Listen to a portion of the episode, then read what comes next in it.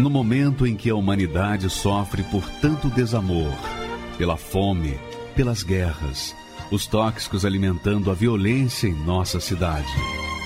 Esta emissora traz até você momentos de amor, paz e alegria, através de um programa feito com carinho para o seu coração.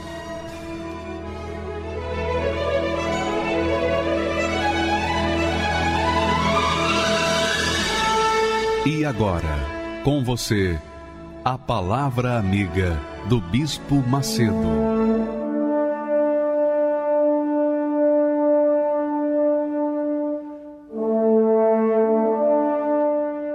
Olá, meus amigos, sejam abençoados em nome do Senhor Jesus, vocês que creem, vocês que creem na palavra de Deus, porque tudo depende, a bênção na minha vida depende da minha crença na palavra do meu Deus.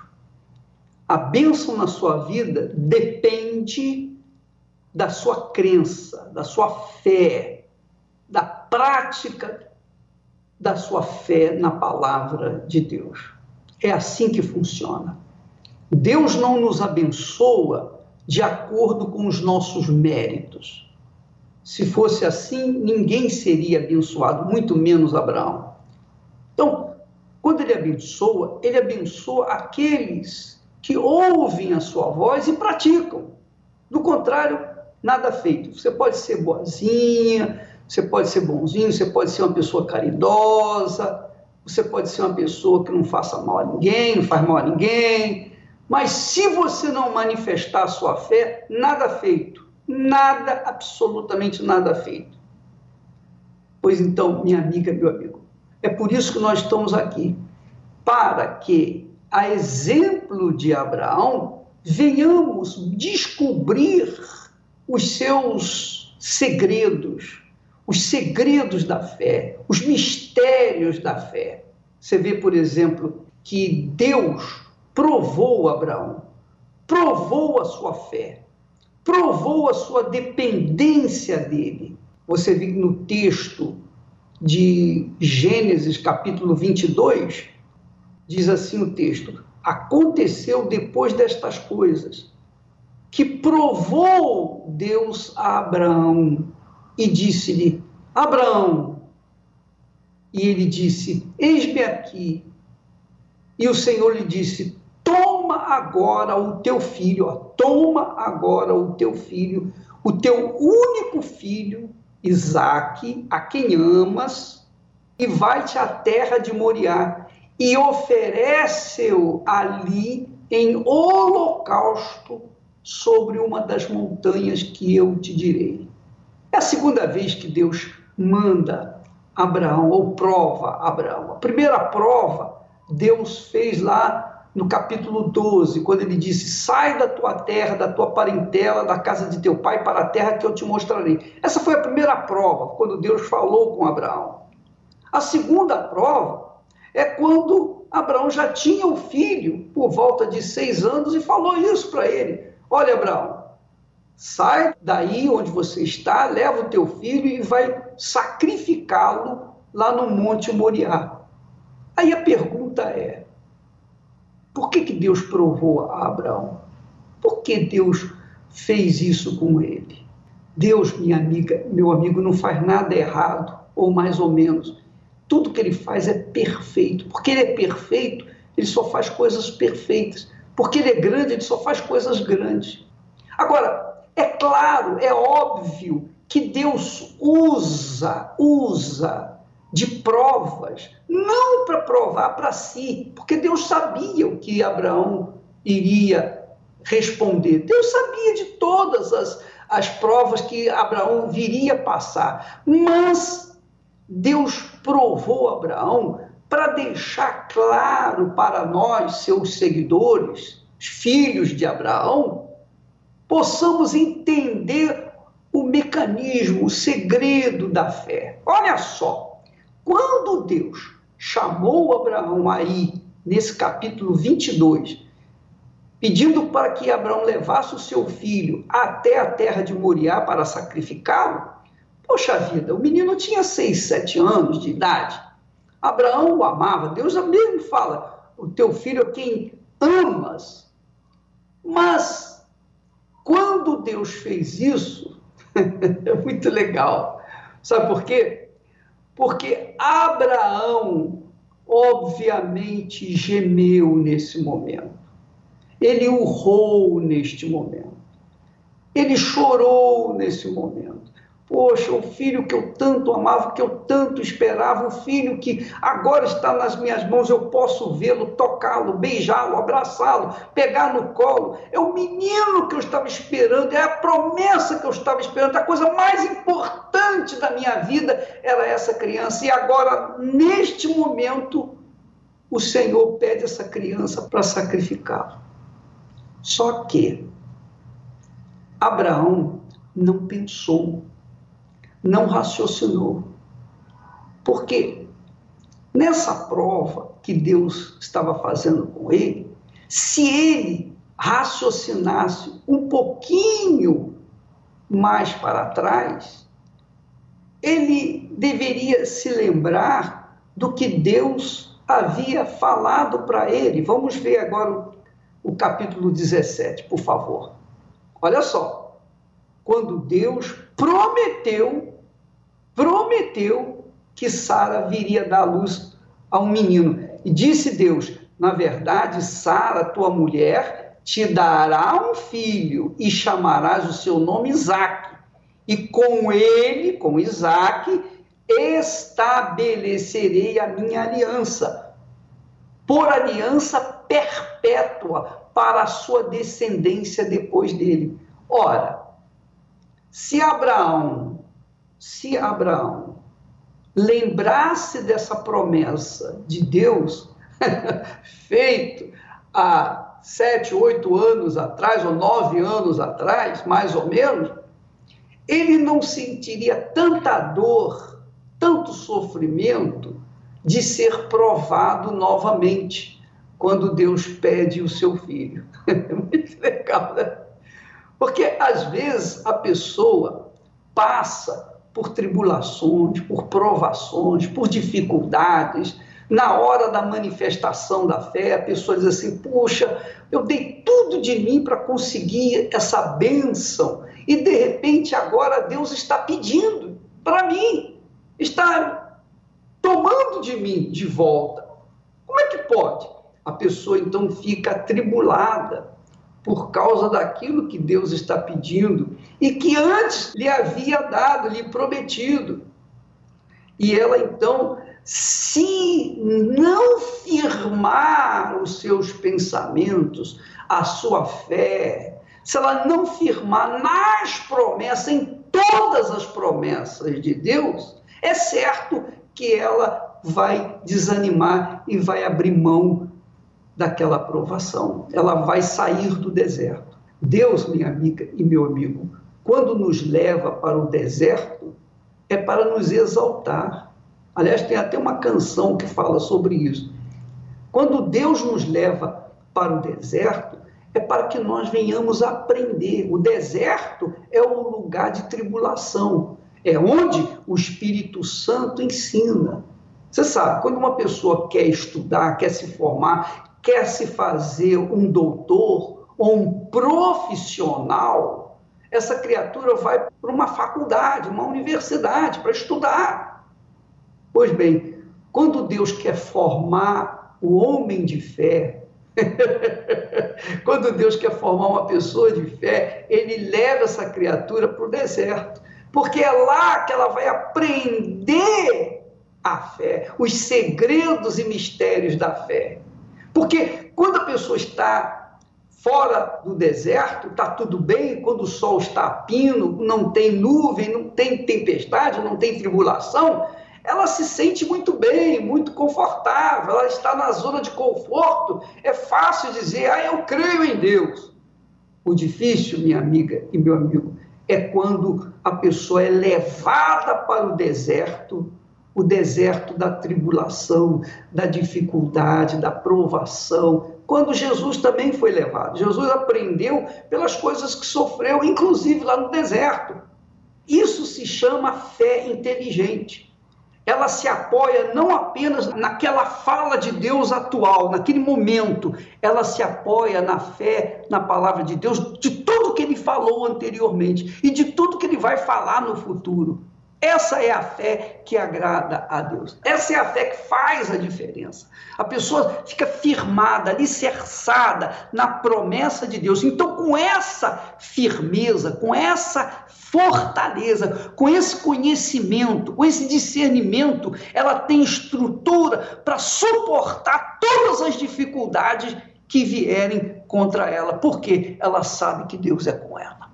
E isso que é bacana. É isso que é inteligente, é isso que é fé. Porque muitas pessoas associam a fé ao imediatismo. Muitas pessoas pensam que a fé é só conquistas.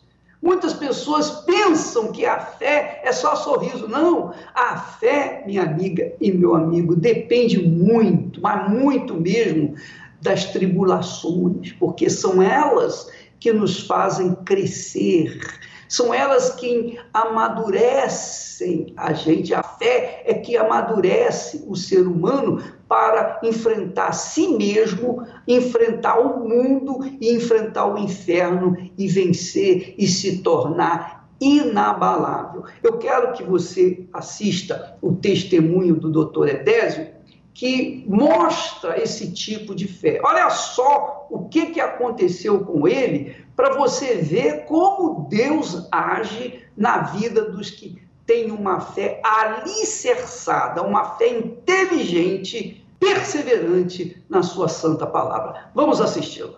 Como é o nome do senhor? Meu nome é Désio Pires Ribeiro Júnior. Da senhora? Sandra Kellen Pires. Como é que era a situação antes de chegar? Chegar na Igreja Universal, o que o Senhor fez para mudar a situação e como é que está a vida do Senhor hoje? Eu pensei assim, eu vou estudar muito, vou procurar me formar em mais de uma faculdade, fiz administração de empresas, bioquímica na UF, medicina, pronto.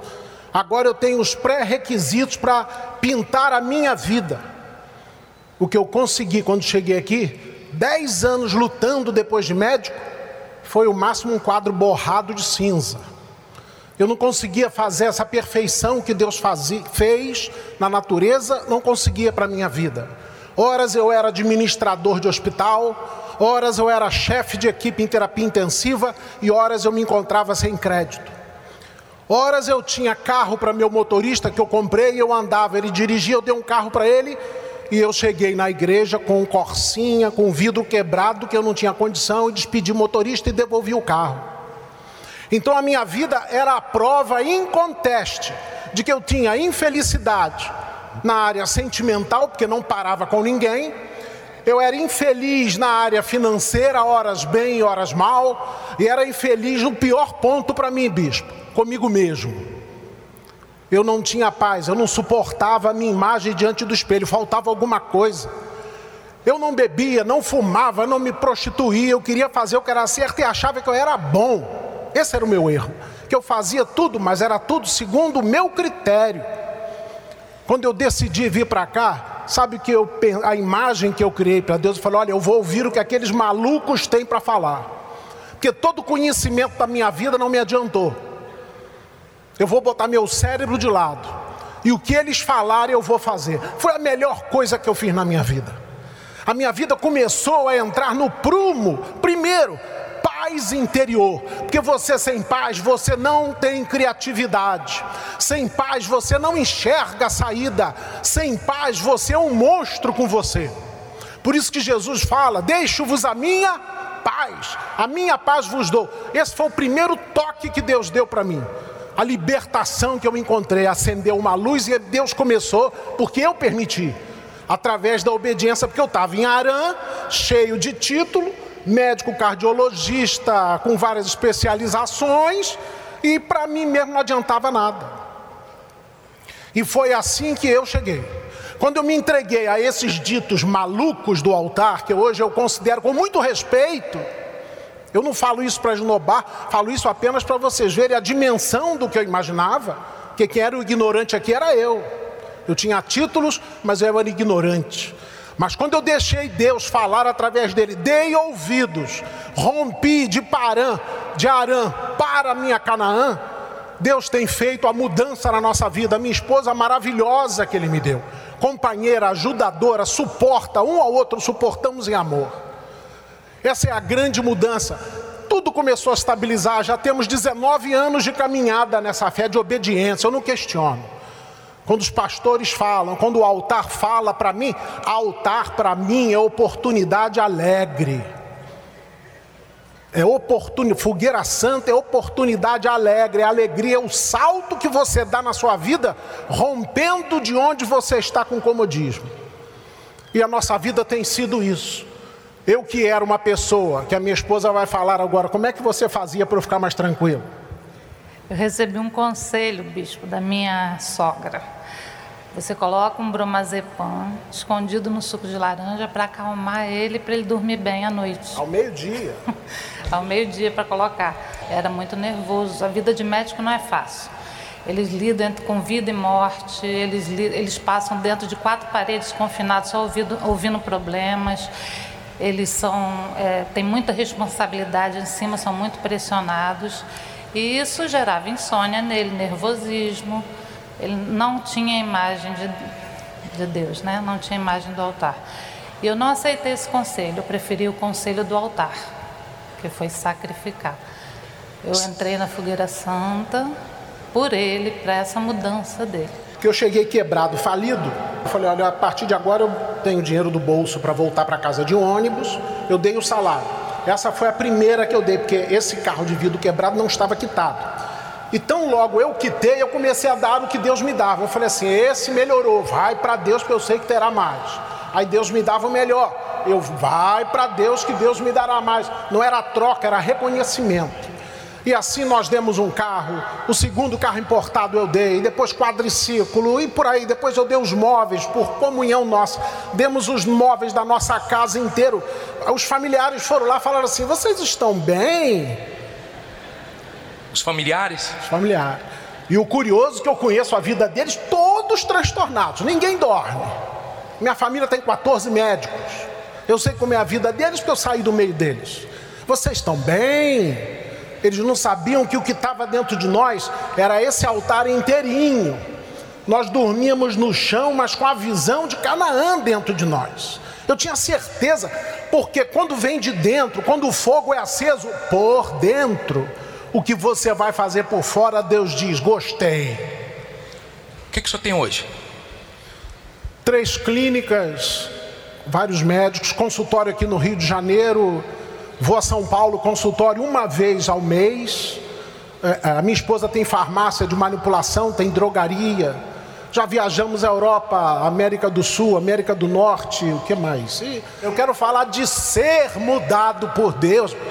Essa alegria, o senhor já imaginou? As pessoas pagam consulta para mim falam assim: eu vim aqui porque me disseram que só em conversar com o senhor a gente sai melhor.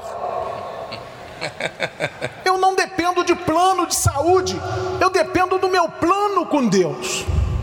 Eu falei: enquanto eu andar contigo, o senhor vai manter o meu caminho. O senhor não é minha lâmpada para os meus pés, e assim tem sido. Eu trabalho em São Paulo sem um centavo de custo. Deus me deu um paciente que ele mantém o meu escritório. Ele disse: O médico que me fez dormir, ele é um grande empresário. O médico que tirou todas as tarjas pretas do meu caminho. Eu quero esse homem perto de mim. Senhor virá uma vez ao mês, eu vou arrumar pacientes, colegas meus empresários. Esse homem tem um prédio em São Paulo. Ele me deu uma sala, secretária, computador, eu vou a custo zero. Ele marca, ele faz os depósitos das consultas na minha conta e eu vou a São Paulo. Por quê? Porque eu decidi eu ser o, eu ser o sacrifício no altar. Ficamos a, a pão e água, essa é a verdade. Não faltou comida. Nós íamos. Um ano eu fui para o trabalho de ônibus, não há demérito nenhum os pacientes se encontravam. Ah, o senhor está aqui no ônibus conosco. Eu falei, é melhor, o ar aqui é mais, mais ventilado. Depois, quando nós descemos dali, as pessoas surpreendiam. Ué, o senhor não está vindo, não encontro mais o senhor no ônibus. É, agora Deus deu um outro carro para gente. E assim a coisa foi sendo construída. Nessa crise, os nossos negócios, nós não temos convênio com nada, com ninguém. Nós somos exclusivos com os céus. O nosso convívio é com, é com Deus. é aquilo que a gente vive, lê e pratica acontece na nossa vida. Os nossos pacientes são os nossos filhos, mas o nosso testemunho é dia e noite. Nós falamos isso não para dizer hoje que eu sou bom, mas o que eu acatei na minha vida, o que eu chamei para a minha vida, que é o Espírito Santo de Deus, esse é bom e tem feito bom o nosso caminho. Parabéns. Deus sabe de você. Ninguém conhece bem, mas Ele sabe de você. Não precisa tua lágrima, nem palavra para entender o estado que a vida te deixou.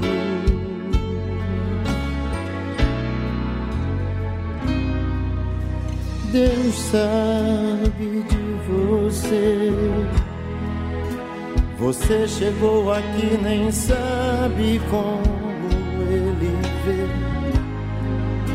a face do abandono estampada em você, pensando até que Deus te abandonou.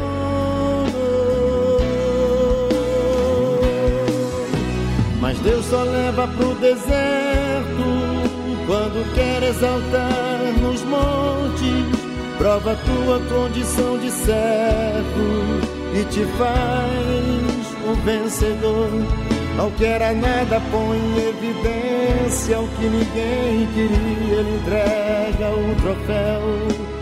Use a tua fé, porque Deus é fiel. Deus te leva pro deserto quando quer exaltar nos montes. Prova tua condição de servo e te faz um vencedor. Ao que era nada põe em evidência o que ninguém queria, ele entrega o troféu. Use a tua fé, Deus é fiel.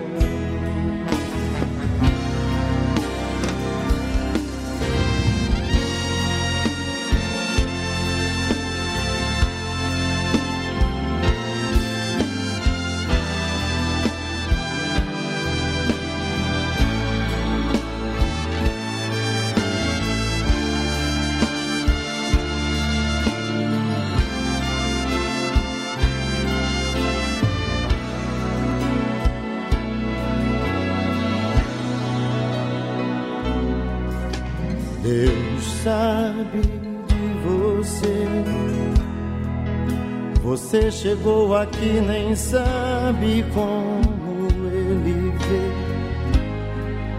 a face do abandono estampada em você, pensando até que Deus te abandonou.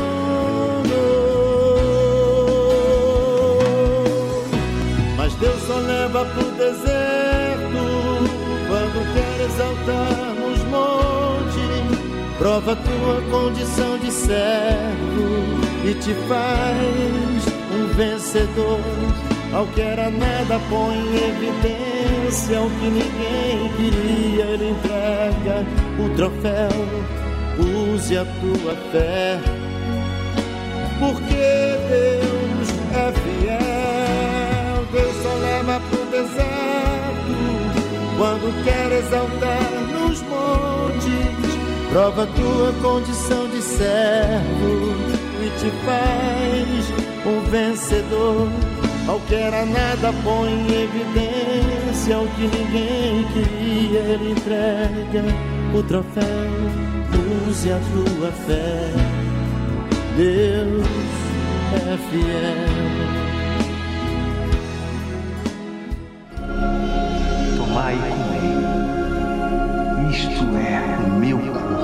A Santa Ceia é uma cerimônia muito especial.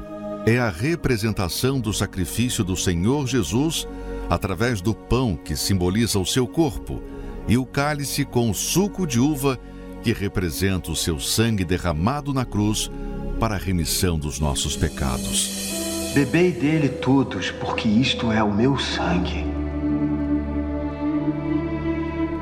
sangue da nova aliança que é derramado por muitos para a remissão dos pecados. Quem não come da sua carne e não bebe o seu sangue, não tem parte com Cristo.